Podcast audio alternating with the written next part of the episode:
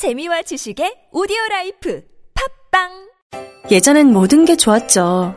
그런데 언제부턴가 골반이 뒤틀리고 허리가 아프고 중요한 건 당신의 자세입니다. 이젠 바디로직을 입고 걸으세요. 바디로직이 당신의 몸을 조율해 줍니다. 매일매일 입고 걷자. 바디로직. 소중한 분께 바른 자세를 선물하세요. 건강의 시작, 바디로직. 입자, 걷자, 골반 차렷. 바디로직. 숙취해소제 평소에 어느 제품 드세요? 전 주석혁명 플러스죠. 주성분인 쌀겨왁스가 알코올을 분해 간에 부담 없는 숙취해소제니까요.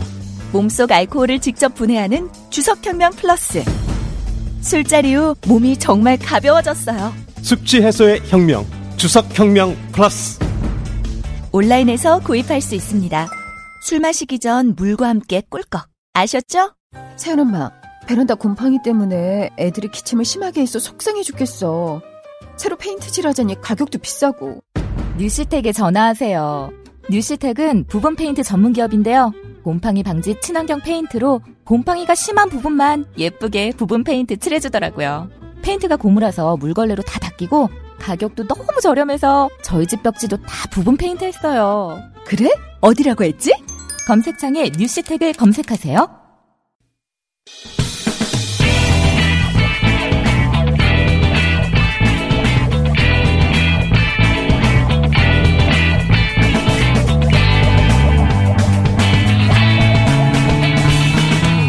김어준의 뉴스 공장.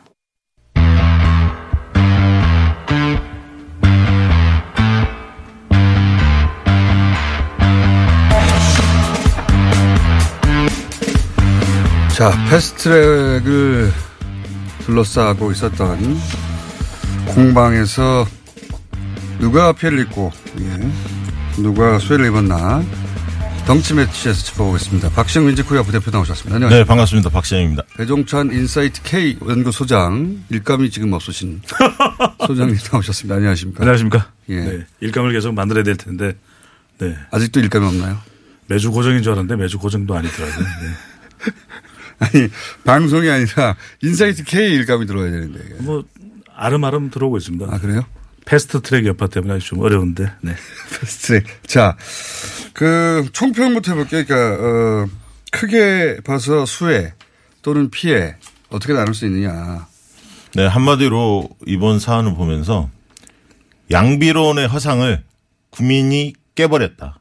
저는 그렇게 봅니다. 아 그래요? 그러니까 어, 여야 사당의 승리가 아니라 예. 국민이 승리한 거다. 깨 있는 국민들이 음. 민주주의 최후의 보로다. 노무현 대통령이 그런 말씀 하셨는데 어, 국민청원을 보면서 음. 실감이 났습니다.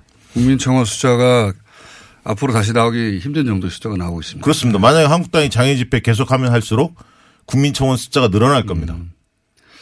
그러니까 이제 한국당이 지지자를 결집시켰는데 이런 부, 어, 크게 잃은 부분 그, 그런 거다. 예. 그렇습니다. 전투에도 지고 전쟁에도 졌다. 저는 그렇게 그렇게. 총평하신다. 그 소장님 어떻게 보십니까? 한국당이 얻은 것도 있고 잃은 것도 있죠. 얻은 건 어, 지지율, 지지율, 결집이죠. 지지층을 예. 결집시키는 지지율을 얻었지만 이미지는 상당히 상처가 났다. 음. 예. 저는 한국당 지지층의 활력도 상승시켰을 거라고 봅니다. 그러니까 한국당 지지자들이 사라진 게 아니라 여론조사 같은 거 보면 아, 굳이 누르지 않고 끊어버린다든가 이런 분들이 음. 이 기회에 또 한국당이 싸우는 모습을 보면서 여론조사에 많이 응해서 지지율도 올라가는 그런 활력도를 상승시킨 측면도 있다고 봅니다. 그렇죠. 샤이 보수였는데 이번 패스트 트랙을 겪으면서 이제 트랙 보수가 된 거죠.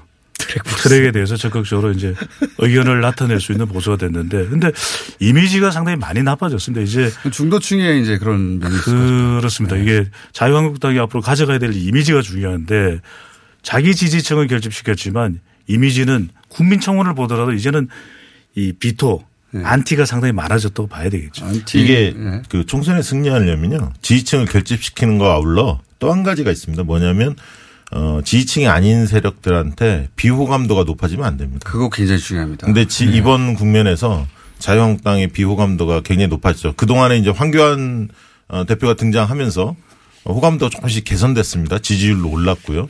그래서 차곡차곡 쌓았던 이미지를 한 방에 다 날렸다. 저는 그렇게 봅니다. 그러니까 내부 단합을 도모한 긍정적인 측면 분명히 있습니다. 그럼에도 불구하고 비호감도가 굉장히 다시 높아진 것 여기에 주목해야 한다. 저는 그렇게 보고요. 이번 사안을 보면서 그 그동안에 굉장히 조금 소극적으로 머물러 있었던 민주당 지지층들이 신이 났습니다. 싸움판이 크게 붙었지 않습니까? 어, 지난 대선 때 분위기를 좀 느끼는 것 같아요. 그러니까 어, 가는 곳마다 민주당 지지자들이 이 사안에 대해서 이야기를 하고 청원에 참여하고 있습니다. 근데 한국당이 뼈아프게 느껴야 할 지점은 공무원 표가 다 날라갔다.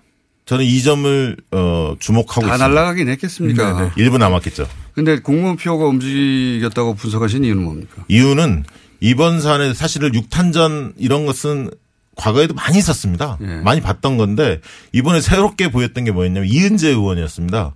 아, 아, 팩스 의사과에서. 의안과를 의안과. 어 감금하지 않습니까? 점거하고 공무원들을 그 감금했습니다. 부분들이 다 공무원이군요. 공무원들이 그걸 보면서 깜짝 놀랐습니다. 그래서 저는 그 부분에 대해서 화가 났고 국민들이 봤을 때 음. 공무원분들도 국민청원에 많이 참여했다. 저는 이렇게 보기, 보고 있기 때문에 음. 어 그 다음에 이후에 이제 소방 공무원들의 국가직화, 그 다음에 검경 수사권이 또 경찰 가족들이 걸려 있는 사안 아닙니까? 여러 가지로 봤을 때 공무원표에 이상이 들어왔다. 한국당 입장에서는 그렇게 봅니다. 공무원 전체를 좀 확대하는 거는 저는 조금 우리가 있다고 보고 네. 입법 공무원, 입법 공무원이죠. 의안과 국회, 네. 사무처 상당히 곤혹스러웠죠. 뭐 이게 계속 집에도 못 가고 그걸 공무원 일반으로 있고. 확대하는 건 과장이다라고 보시는. 예. 그래서 이제 서로 구체적- 좀 많이 세워주세요. 아니, 제 주변에 공무원들이. 국민청원 하는 걸 보면서 저는 그렇게 느꼈어요. 제, 제 주변에는 주변에 모집단의 숫자가 몇 명 안 되지 몇명 안 되죠. 의미 있었습니다. 제 주변에는 공무원 되고 싶어하는 사람들이 많아요. 네. 되고 싶어 하는 사람이 많아요. 그분들은 영향을 받지 않았다? 아, 그러니까 자유한국당이 저는 이게 설득력의 문제였다. 음. 그러니까 독재 타도 헌법 수호를 외칠 것이 아니라 오히려 이번에 그래도 일반 국민들 사이에서 좀 궁금증이 있었던 부분은 왜 패스트 트랙 조금 더 시간을 가지고 선거제도 같은 경우에 합의를 못 하느냐. 아, 공약 지점을 잘못 네. 잡았다? 또 하나는 이게 왜 공수처와 선거제 예. 이 개혁 또 법안 또 검경 수사권 조정 이게 왜 같이 가느냐 패키지냐. 자, 아니 자유한국당이 네. 그 지점을 공약 안한 건 아닌데 네. 몸싸움에 다 묻혀버렸죠. 그런.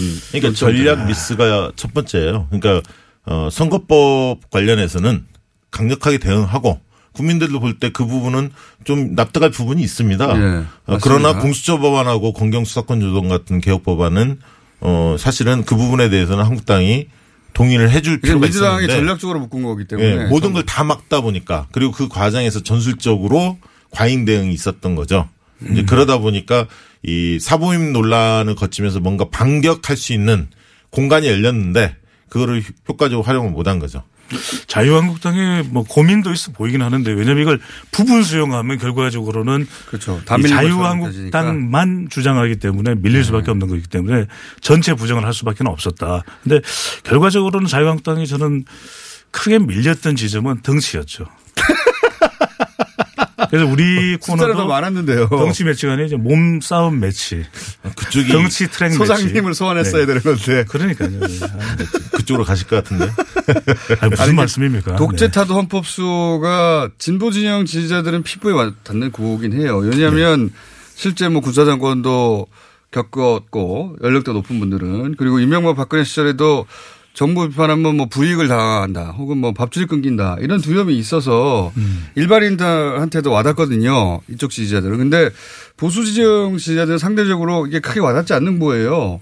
이게 뭐 김대중 노무현 문재인까지 그 정부 비판한다고 해서 본인이 세무조사를 당한다거나 막 잘린다거나 블랙리스트 올라간다거나 이걸 직접 보고 겪은 경험 자체가 낮거든요. 그러니까 이 구호를 쓰면 어, 민주당 지지자들은 바- 적반하장이라고 막 화가 나는데 한국당 지지자들은 절실하게 와닿는 정도가 좀 덜하다. 그래서 구호를 좀 잘못 잡았다. 이 대목에서 설명드려 보는데 한 동영상을 보면은 네. 이 문제점이 적나라하게 드러나거든요. 그러니까 한국당에서 이 헌법 수호 그럴 때 헌법을 외치기 전에 이 다른 정당에서 뭐라고 외치냐면 독도. 예, 독도 라고 하고 예. 그다음에 타도를 하기 전에 독재자 타도를 하기 전에 다른 당에서는 박정희 이렇게 했거든요. 일제. 친일 타도. 네, 일제 타도. 친일 타도. 일제 그게 안 좀- 먹히는 거죠 프레임이. 그러니까 네. 이번에 나경원 원내대표가 전면에 섰지 않습니까? 잔다르크 이미지를 만들려고 했죠. 나다르크. 네. 예.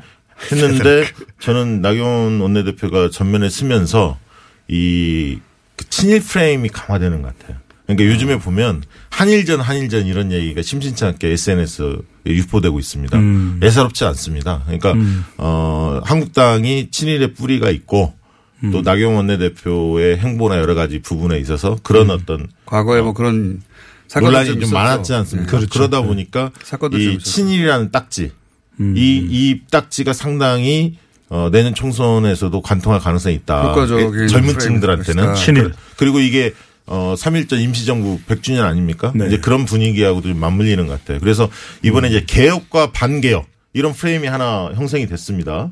그래서 이제 이게 과연 총선까지 유지가 될 건지 그것도 좀 아, 친일, 친일까지는 많이 좀 너무. 나, 나은 거 아닌가 싶은 생각이 들어요. 한일전이면 지금 그렇다면 뭐 자유한국당이 뭐 일본에 자민당하고 관계가 있는 것도 아니고 자한당인데. 친하긴 어. 합니다. 네, 뭐 친할 수는 있는데 저는 친일까지 간 건 좀 넘어간 건 아니야. 한일전 그러면 물론 뭐 우리 관심 많긴 한데. 그러니까 한일전 아, 프레임이죠. 프레임이라는 얘기. 이쪽의 프레임이 먹히지 않게 해야 되는데 네. 그런 프레임을 이쪽에서 걸려고 하는데 그러니까 자유한국당에서는 이걸 어떻게 대응할 건지 고심을 한일전 그러면 아예 그 된다고. 상대가 안 되니까요. 한국엔 또 손흥민이 이게 있지 사실? 한국당이 내년에 이제 정권 심판론으로 결국은 네. 선거를 치러야 하는데 지금 이제 평화 국면도 만만치 않고 경제도 만만치 않지 않습니까? 그러니까 여러 가지 보면 정권으로서는 상당히 악재들이 좀 쌓여가고 있는 상황인데 음. 이 결국 그거를 돌파하기 위해서는 공정과 정의의 프레임. 그러니까 결국 개혁 드라이브를 통해서 정권에서는 뭔가 성과를 내고 싶을 텐데 국민들이 볼 때는 세상이 바뀌었다 아니면 바뀔 가능성이 있구나라는 기대감이 형성될 수 있냐가 굉장히 중요한데 그 지점에서 굉장히 어, 좋은 정권의 입장에서는 좋은 이슈가 하나 생긴 거죠. 그래도 불구하고 그럼에도 불구하고 자유한국당은 그 탄핵 이전에 핵심 코어 지지층은 모았다 이런 의미는 저는 있는 것 같아요. 저는 이번 사안이 아니더라도 계속 모아졌습니다. 그러니까 사실은 한국당은 지지층이 공고하게 결집되는 과정이었고 상당히 그게 눈에 띄었고요. 오히려 민주당 쪽의 지지자가 느슨했는데 이번 과정을 통해서 강하게 결집했다. 저는 그렇게 봅니다. 결집시켜주는 계기를 만들어주긴 했습니다. 네. 저는 이 패스트 트랙이 또 하나 자유한국당으로서는 이 보수 통합의 계기도 된다고 봅니다. 바른 미래당이 지금 그렇죠. 휘청휘청하거든요. 소득이죠. 예. 그렇기 때문에 이걸 계기로 해서 이제 뚜렷해졌죠.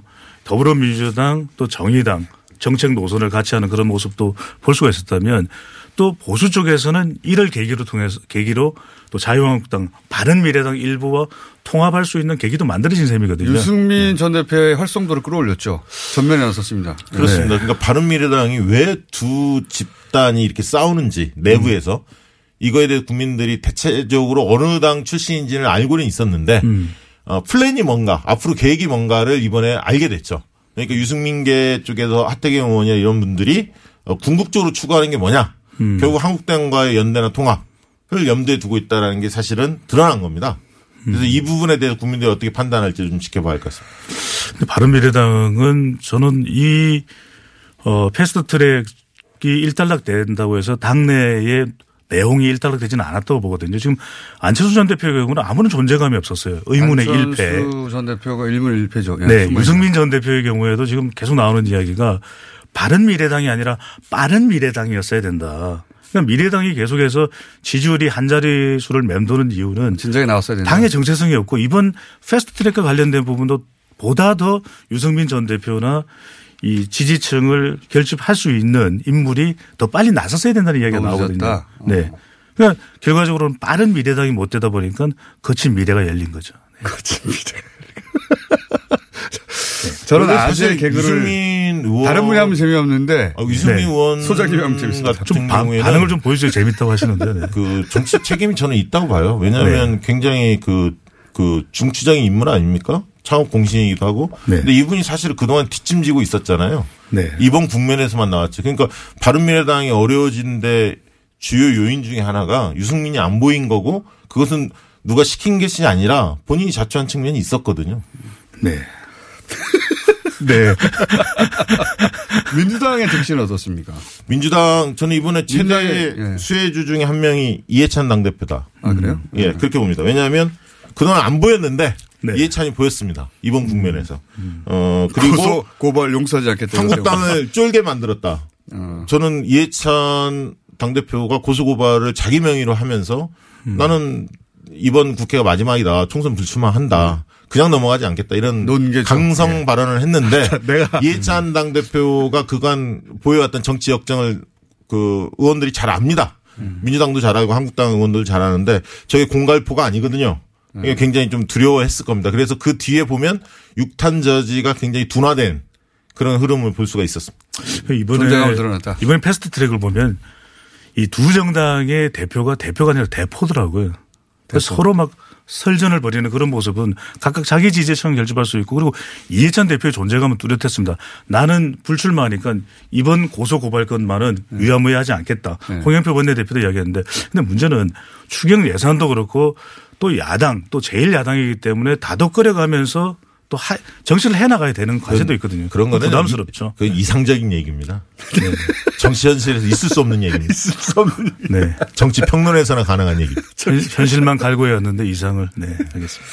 최대 피해자는 누굽니까 그러면 통 통틀어서 저는 나경원이라고 봅니다. 아 그래요? 예. 나경원 원내대표가 왜냐하면 나경원 진영에서는 잔다르크가 됐는데요. 아니, 그러니까 그런 어떤 존재감은 계속 커졌는데 그간의 과정에서 근데 이번 이제 전투에서 결국 패배하지 않았습니까? 패장이다? 네, 패장이다. 어떻게 보세요? 저는 한 개인보다는 바른 미래당. 왜냐하면 이 미래가 불투명한 거지고 이번 패스트 트랙을 통해서 뚜렷하게 명백하게 하나로 갈 수 없는 정당이라는 게 밝혀진 거죠. 저는 유승민 전 대표 또 안철수 특히 전 대표는 큰 타격을 또 손학규 대표도 마찬가지고요. 결국은요, 그 바른 미래당, 바른 미래당은 나가는 세력이 완패하게 돼 있습니다. 그러니까 누구를 쫓아내느냐의 나갈 수 싸움이었고 없죠. 본질이 네. 그렇기 때문에 서로 안 나가려고 하는데 나가신 분도 있잖아요. 아 그런 분이 있었죠. 근데 이제 주도권을 누가 장악하느냐가 관건일 텐데 서로 안 나가려고 합니다. 네. 그러나 결국은 분당이 될 수밖에 없을 겁니다. 나중에는 시점이 문제일 것 같고요. 누가 나가느냐의 싸움입니다. 그 둘이 나가 둘 어, 양쪽 진영 모두 나갈 리가 없잖아요. 지금 당권파는 더더군다나 나갈 이유가 없고. 예, 지금 손학규 당대표 임기가 내년 9월까지입니다. 그러니까 내년 총선 공천권을 손학규 당대표가 갖고 있고 손학규 당대표는 한국당과 연대 통합을 원하지 않거든요. 그렇기 때문에 어, 하태경 의원이나 이런 분들이 길을 쓰고 손학규를 끌어내리려고 하는 겁니다. 김관영 본질은 원내대표는 거기 있습니다. 두 달 남았어요. 그러니까 원내대표가 이제 비당권파로 넘어갈 수는 있죠. 그렇죠. 원내대표 선거가 당대표와 있죠. 원내대표가 이제 서로 6월 말에 예. 25일 날 원내대표 선거가 있습니다. 김관영 원내대표도 뭐 존재감을 뚜렷하게 했는데 문제는 내년 총선을 앞두고 지금의 바른들의 미래당의 지지율이나 결집도로 선거에 과연 나설 수가 있는가 이 고민이 있겠죠. 자, 어, 그러면 시간이 거의 다, 다 됐기 때문에. 네. 왜냐면, 하 어, 다 들을 수 있는 이야기를 계속 하시기 때문에. 아니 매, 매주 고정에 대한 답변은 안 주셔가지고. 아, 고정이요? 예. 네. 오늘 잘하면 고정하려고 그랬는데. 알겠습니다. 네. 어, 아니, 이제 정치의 본격적인 시즌이 돌아왔으니까 두 분이 활약을 시기가 점점 다가오고 있는 거죠. 예. 네. 이 장외 투쟁은 어떻게 보시면 여기까지만 하죠. 이 장외 투쟁을 하긴 할 것 같지 않습니까? 할 수밖에? 없죠, 근데 사실. 이제 1년 내내 총선까지 장외 투쟁할 수는 아니, 없잖아요. 그렇게 못합니다. 왜냐하면 아까 장애 투쟁하면 지지자들 뭐 결집 되는데 아까 제가 얘기했듯이 한국당 지지층은 거의 결집이 됐어요. 그래서 힘을 보여줄 필요는 있기 때문에 장애 집회는 할 수밖에 없지만 길지 못할 것이다. 왜냐하면 추경 압박도 있고 아까 제가 얘기했듯이 장애 집회가 커지면 커질수록 어, 국민청원 200만 이런 식으로 돌파를 계속 할 겁니다. 그럼 비교가 될 거예요. 장애 집회 만명 모였는데 여기 200만을 돌파했다. 이런 식으로 비교가 자꾸 될 겁니다. 그래서 추경도 있고 지금 민생 보완들이 많이 있기 때문에 결국은 일정 시점이 되면 국회로 뭐 얼마로 복귀할 수밖에? 없다. 한 달로 한 보십니까? 달 이내입니다. 단, 단기적 효과는 있다고 봐요. 지지층을 그래도 결집해서 끌고 나갈 수가 있고 또 이 황교안 대표는 매일매일이 대선이거든요. 그래서 장애투쟁을 할 수 있는데 올해는 못 간다. 적어도 추석 이전에는 대안 길게 보시네요. 아니 추석 추석까지는 할 수는 없다는 뜻이고 추석 훨씬 이전에 그럼 한, 대안을 내놔야 달이라고 되는 거죠. 하셨는데. 왜냐하면요? 한 달 이내 예를 들면 패스트트랙이 자, 그럼 그. 상임위에서 정개특위 상임위에서 6월 한 달 이상이다, 한 달 이하다. 여기는 한 달 이하. 저는 한달 한달 이하라고 이상은 갈 거라고 봅니다. 어, 네. 자, 여기서 갈려서 네. 틀린 분은 앞으로 못 나오는 것으로. 여기까지 하겠습니다. 아, 박시영, 배종찬 두 분이었습니다. 감사합니다. 감사합니다. 감사합니다. 햇빛 발전에도 가성비가 중요하죠. 가성비 최고의 햇빛 발전소 마이크로 발전소 루프탑 900와트. 서울시 구의 보조를 받아 900와트 발전소가 단 24만 9천 원. 이제 전기요금의 가장 비싼 구간을 먼저 아껴보세요. 비교해보세요. 어떤 회사가 이 사업을 가장 오래 하고 있는지. 4월 한 달간 솔라페이퍼를 사은품으로 드립니다. 070-4900-4686 검색창에 마이크로 발전소 민수 엄마, 우리의 피부 때문에 고민이야. 밤새 잠도 못 자고 긁어 피가 나도록 긁는다고. 밤마다 자기 몸에 긁어대는 아이 때문에 속상하시죠? 문제는 긁으면 긁을수록 더 긁고 싶다는 건데요. 미친 듯이 가려울 때는 긁지 말고 글루타셀을 뿌려보세요. 특허받은 바이오테크 글루타셀 스프레이로 긁지 않는 편안한 밤을 보내세요. 긁지 말고 뿌리세요 글루타셀.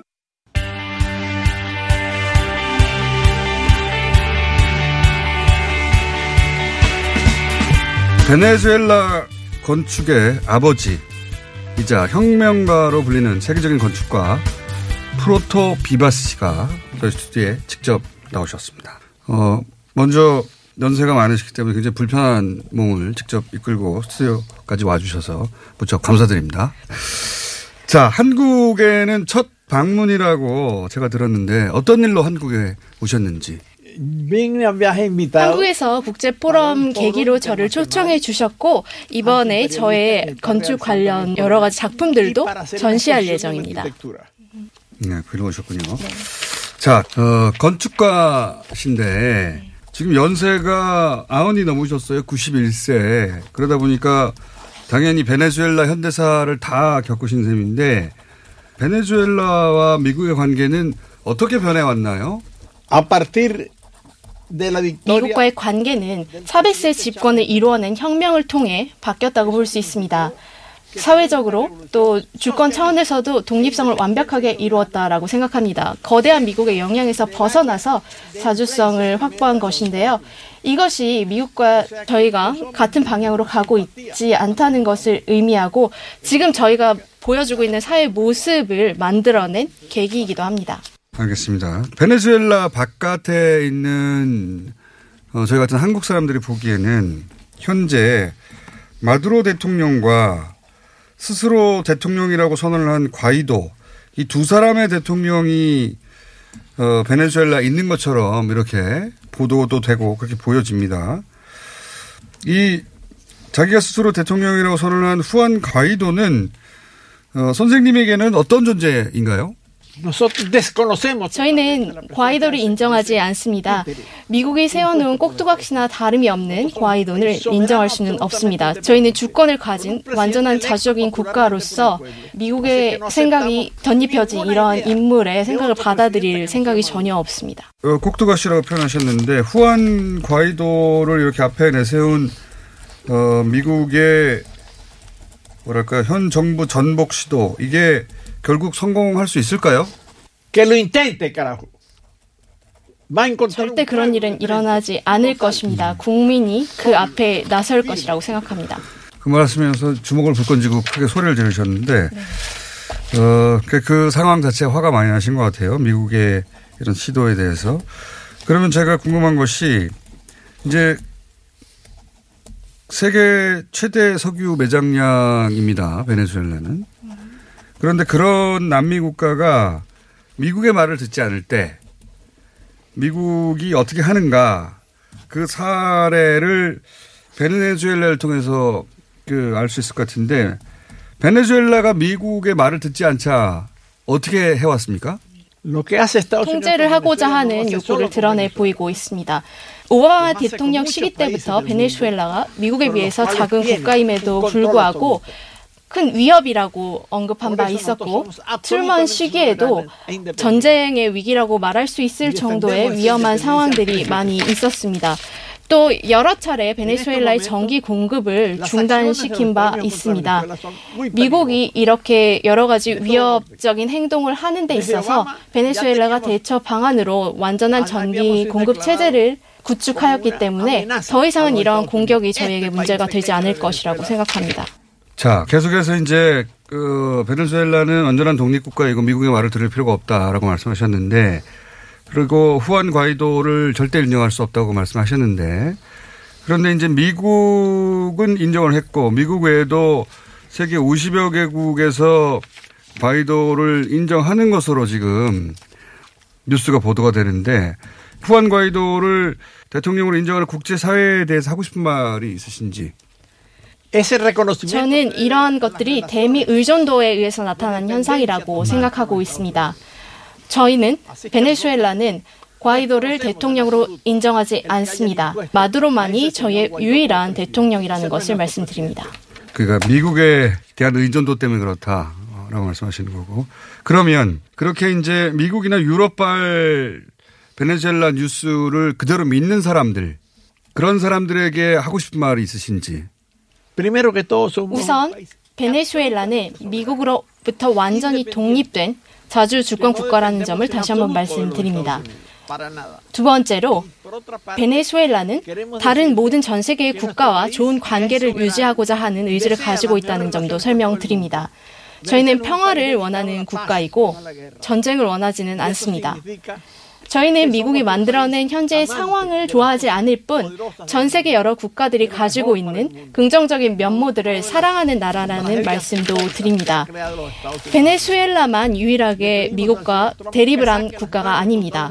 베트남, 쿠바, 시리아 등도 미국과 전쟁을 했었고 그 과정에서 미국이 패한 적도 있습니다. 베네수엘라가 미국의 뜻에 반한다는 것이 무슨 그렇게 큰 문제인지 모르겠습니다. 음, 독립국가니까 당연히 어, 미국에 찬성할 수도 있고 반대할 수도 있는데 그게 뭐 큰 문제냐. 그러면 혹시 트럼프 대통령에게 하고 싶은 말씀 있으신지? 하고 싶은 말이 전혀 없습니다. 그냥 베네수엘라 문제에서 손을 뗐으면 좋겠습니다. 알겠습니다. 자, 마지막 질문인데요. 짐 로저스 북한의 투자를 계속해서 주장하는 세계적인 투자가 있습니다. 근데 짐 로저스가 베네수엘라에 대해서도 얘기를 했어요, 최근에. 5년 정도 지나면 굉장히 행복한 상황이 될 것이다. 그러니까 베네수엘라 상황이 5년 이내에 굉장히 나아질 것이다. 이렇게 전망을 했거든요. 어, 지금 현재 베네수엘라와 관련된 굉장히 나쁜 뉴스들이 많은데 본인의 베네수엘라 미래에 대한 생각은 어떠신지 들어보고 싶습니다. 저희는 우고 차베스 대통령이 시작한 혁명을 하고 있다고 말씀을 드렸습니다.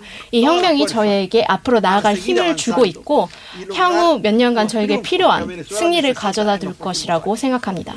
음, 그러니까 베네수엘라는 차베스 대통령 이후에 처음으로 그 이전의 미국과의 관계를 단절하고 독립적인 자주적인 국가가 되기 위한 혁명이 현재도 진행 중이다.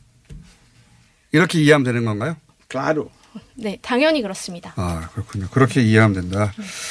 알겠습니다. 오늘 여기까지 하겠습니다. 91세입니다, 무려. 91세 프루토 비바스 씨. 어, 아마도 앞으로도 깨지기 힘든 뉴스 공장에 스튜디오 직접 오신 최고령자 기록을 세우신 것 같은데. 말씀 잘 들었고요. 한국에 다시 오실 수 있는 기회가 언제 있을지 모르겠지만, 예, 다시 오신다면 다시 한번 꼭 출연 부탁드립니다. 오늘 말씀 감사합니다. 무차스 그라시아스 세뇨 지금까지 통역에는 스페인어 통역사 방희정 씨였습니다.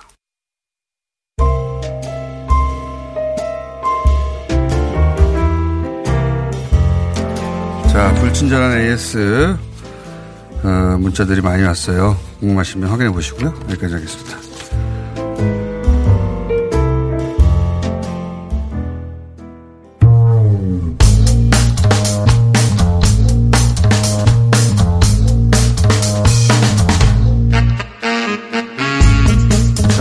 가짜 뉴스 전담하는 김준일 대표, 김원경 사무처장, 김한 기자 나오셨습니다. 안녕하십니까. 안녕하세요. 안녕하세요. 어, 시간이 간만에 16분이나 확보됐습니다. 네. 김한 기자 참고로 이달의 기자상을 어떻게 수상했나 모르겠어요. 네, 두 개나 수상했습니다. 그래요? 네. 이달의 기자상하고 또 이달의 기자상하고 그 취재 부문하고 기획 부문. 한겨레 자체 수상 아니에요? 아닙니다. 한국 기자협회가 수상을 그래요? 했고 심지어 자유한국당이 저희 수상이 이상하다면 논평까지 이상한 게 아니고 문제가 있다고 했습니다. 특이한 상을 이럴 리가 없는데 수상해 버렸어요. 자, 김한 기자 이달의 기자상 두 개 기획 취재 동시에 수상한 경우가 많나요? 뭐 많지는 않, 않겠죠. 저희들도 놀리고 있으니까요. 두 개를 동시에 수상했다고. 네. 네. 드문 경우입니다. 네. 어, 카톡만 보고서도 이렇게 수상할 수 있다니. 자, 첫 번째 주제는 뭡니까? 네, 반장. 지금 뭐 어제 하루 종일 뜨거웠던 이슈인데요. 그 자유한국당 해산 촉구 청원이 네. 조작됐다라는 주장들이 뭐 베트남에서 들어왔다. 네, 뭐 나오고 있습니다. 뉴스가 꽤 나왔었죠. 오늘 오전 6시 기준으로 지금 140만 명을 돌파를 했는데요. 143만 명 정도 됩니다. 오전 6시. 예. 지금은 더 많아졌어요. 늘어날 것 같은데요. 진짜 200만 가겠어요. 이러다가. 예, 뭐 지금 그리고 어쨌든 이게 계속 논란이 되면서 양쪽에 네. 그 정치적인 어떤 세력이 집결하는 양상을 보이고 있어서 숫자 더 늘어날 것 같은데요.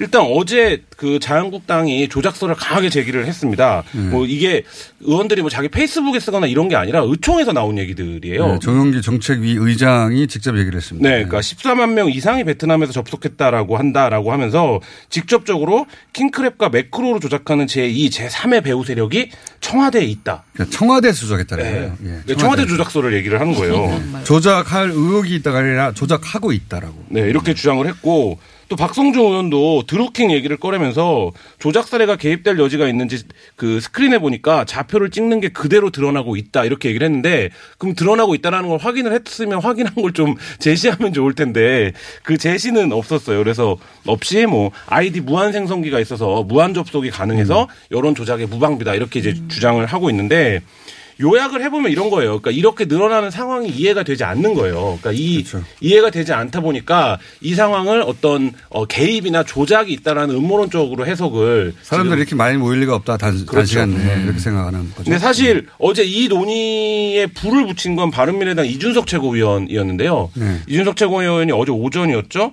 그러니까 3월 통계를 근거로 해서 청와대 사이트에 13.77%가 베트남 트래픽이다. 음.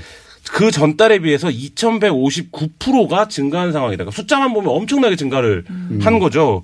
그리고 여기에서 어제 이 워딩이 굉장히 폭발적이었는데요. 4월에는 어떤 사이버 혈맹국이 우리나라의 청와대와 국민청원에 관심이 많아졌을지 지켜보겠다. 그러니까 이 흡, 흡사 복잡한 얘기는 아니지만 외국에 어디 서버를 둔 사이버 혈맹국 이런 표현들이 굉장히 젊은 층에서 예. 작전 세- 작전 세력이 있다. 이 얘기인 거죠. 예. 아니 심지어는 북한 개입설도 나오긴 나왔어요. 네. 예.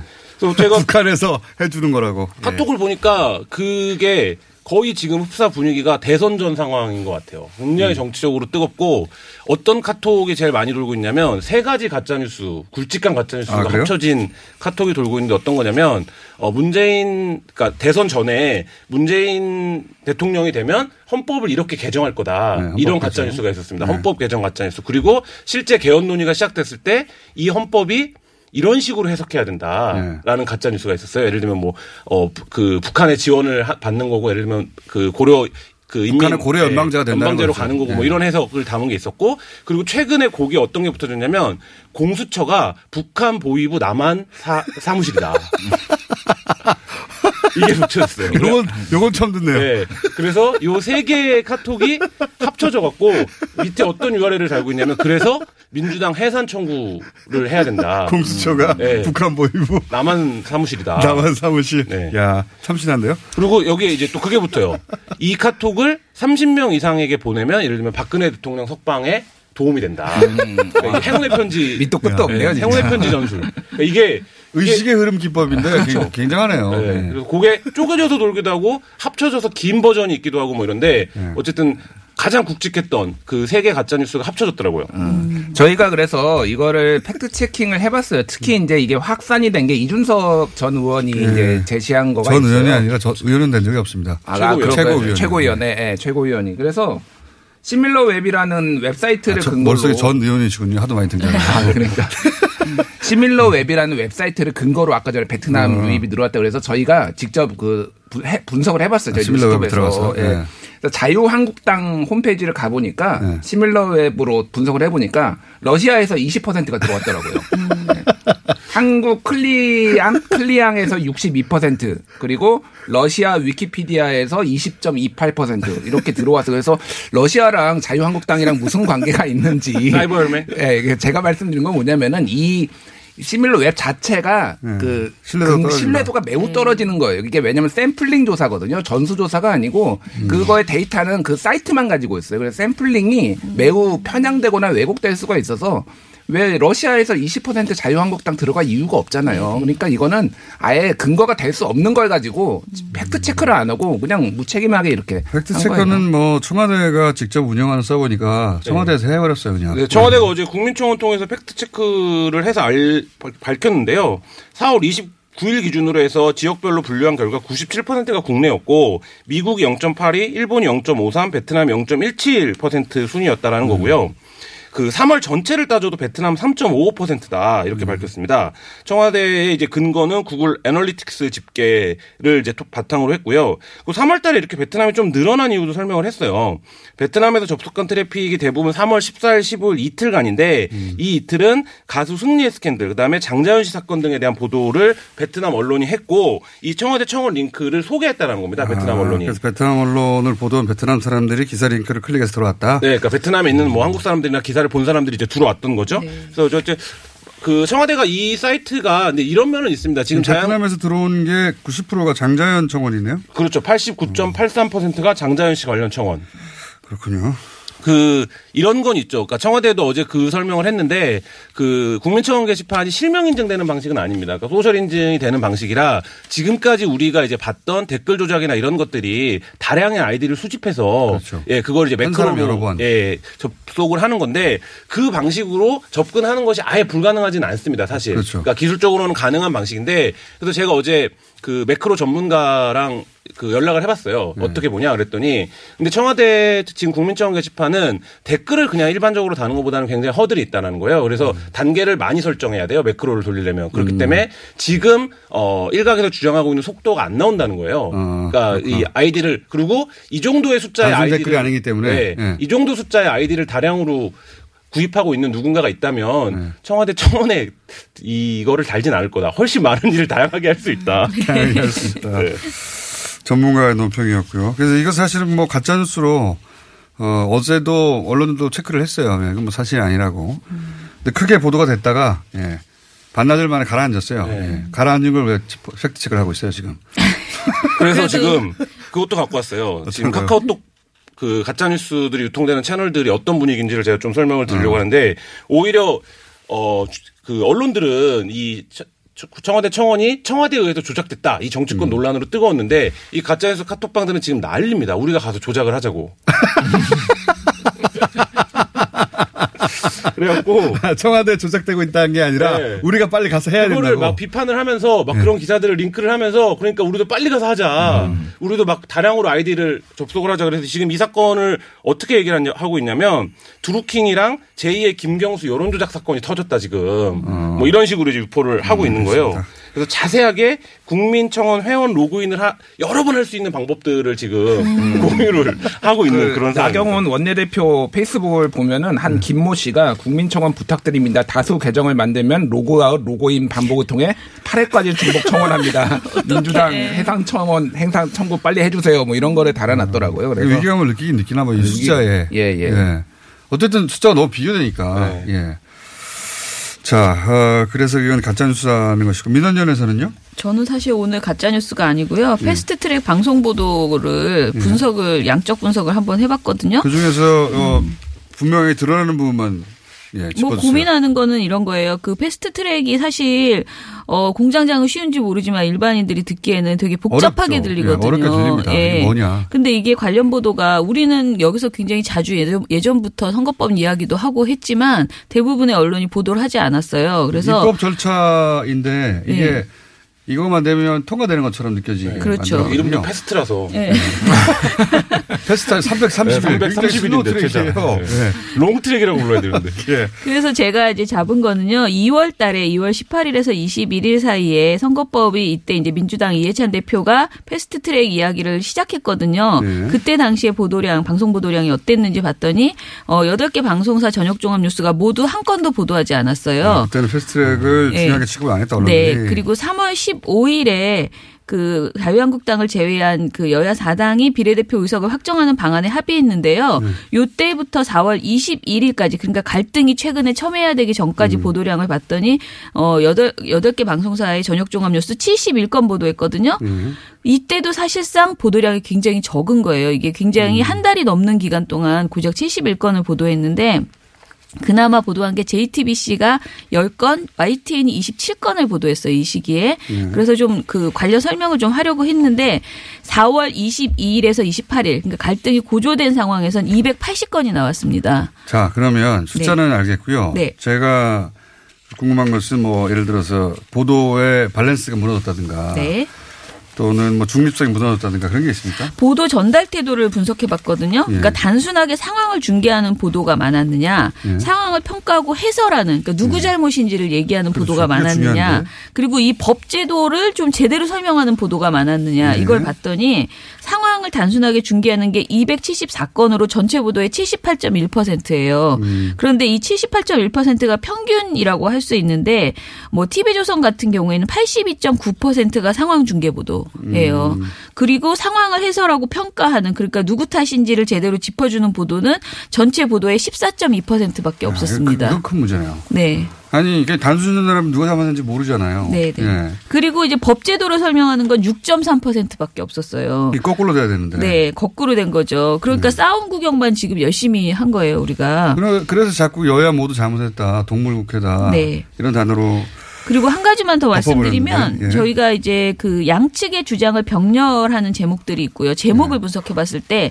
단일한 주장, 한 사람의 주장을 따옴표로 치는 제목들이 있어요. 한쪽 보도만 하는 네네. 경우. 그리고 예. 이게 뭔가를 이거를 비판하는 평가형 제목이 있는데 네. 이 중에서 누군가를 한 사람을 공격하거나 지지하는 그런 제목들을 가지고 저희가 분석을 해봤는데 패스트 트랙을 저지하는 입장을 부각한 그러니까 저지 입장을 부각하는. 예. 제일 많았겠죠. 이런 제목이 17건이 전체 보도에서 17건이 나왔거든요. 음. 근데 이 중에서 말씀하신 것처럼 TV조선은 5건이고 JTBC는 0건. 뭐 이런 식이고요. 그 다음에 패스트 트랙을 추진하는 입장을. 패스트 트랙을 추진한 입장을 부각한 보도는 음. 그 많은 351건 중에 고작 4건이었습니다. 그러니까 민주당 입장은 네 건이고, 네. 예. 그러니까 실제 여당이 이 보도 측면에서는 불리했던 건 맞는 것 같아요. 네, 이런 네. 경우에 보- 뭐 기계적 균형이라도 잡아줘야 되는데 네. 예, 그랬던 건 분명한 것 그리고. 전체적으로 봤을 때 양비론적인 제목이 굉장히 많았다라는 것이고요. 가장 그리고 비겁한 태도인데. 정치 혐오주의가 우려되는 그, 그 용어들이 이번에 굉장히 많이 정치 나왔잖아요. 혐오주의. 네. 예. 뭐 둘다 동- 나쁘다. 네. 예. 동물국회 유탄전, 전쟁, 전투, 해머 누가 그러더라고 이번에 요번 보도에서 기억에 남는 건 빠로밖에 없다. 그러니까요. 라고. 빠로를 빠로라고 부르지 못하는. 표준어가 뭔지를 알게 된. 네, 근데 이 빠로가 얼마나 많이 나왔는지 봤더니 방송사 저녁 종합 뉴스에서 빠로가 등장했던 걸 3월 15일에서 28일까지 찾아봤더니 어, 여- 총 19건이 어, 19번이 등장을 해요. 그리고 제목에서 등장하는 경우도 13번이나 돼요. 빠로가. 보도 제목에서 나오는 게. 자극적이잖아요. 신문도 마찬가지예요. 빠로가 최고예요. 이게 또 여성 원내대표가 이걸 들었기 때문에 네. 예. 뭐 뉴스는 그런 유혹을 느끼는 건 뭐 당연하다 봅니다. 근데 해설도 없고 혐오주의만 부각하고 한쪽 입장만 많이 전달했다. 전체적으로 네네. 보자면. 예, 뭐 아무튼 저는 이번에 통계 위주로만 가지고 왔는데 전체적으로 봤을 때 어, 너무 이제 그 현상만을 중계하는 보도들이 많았고 그런 의미에서 어, 당일날 갈등이 심했던 날 그 중계처럼 그 현상을 계속 보여주는 거 그것은 유튜브로 많이 보고 음. 방송에서는 좀 이걸 잘 정리해서 이 주요 이슈를 잘 설명하는 게 더 필요하지 않았나 이런 1분밖에 안 남았는데 반장님 주제가 따로 있네요. 아, 예. 1분 내 어떻게 한번 1분 내에 해보세요. 한번 말아서. 예. 예. 최근에 문재인 대통령이 중앙아시아 순방을 다녀왔는데 예. 최근 보수 쪽에서 이제 많이 다녀오신지도 몰라요. 뉴스가 없어가지고. 다녀왔는데 그 최근에 뭐냐 뭐가 있냐면 우즈베키스탄에서 국기에 대한 경례를 안 하고 멀뚱멀뚱 서 있었다. 이게 굉장히 지금 많이 퍼져 있어요. 그래서 아, 저 보수 유튜브나 이쪽에서요? 애국심이다. 어. 뭐 국기에 대한 무례다. 그래서 저희가 확인을 다 해보니까 네. 국기에 대한 경례를 하려면 국기가 앞에 있어야 되잖아요. 예. 앞에 국기가 없더라고요. 그럼 뭐한 문재인, 거예요? 문재인 대통령이 되게 원칙주의자인 게 국기가 뒤에 있었어요. 아. 국기를 봐야지만 국기에 대한 그건 맞는 말이죠. 로마, 아랍에미리트, 캄보디아 이런 거 다 확인하니까 앞에 국기가 있을 때는 가슴에 손을 얹었고 국기가 없고 뒤에 있거나 옆에 있으면 국기에 가슴에 손을 안 얹었어요. 근데 요것만 딱 떼와서 매국노다 막 이렇게 하고 있어가지고 진짜 팩트 체크의 승리네요. 근데 진짜. 그걸 생각하는 야. 팩트 체크하는 거 너무 다 찾았어요? 그거를. 김준일, 김언경, 김완. 이런 것까지 합니다. 예. 안녕. 안녕.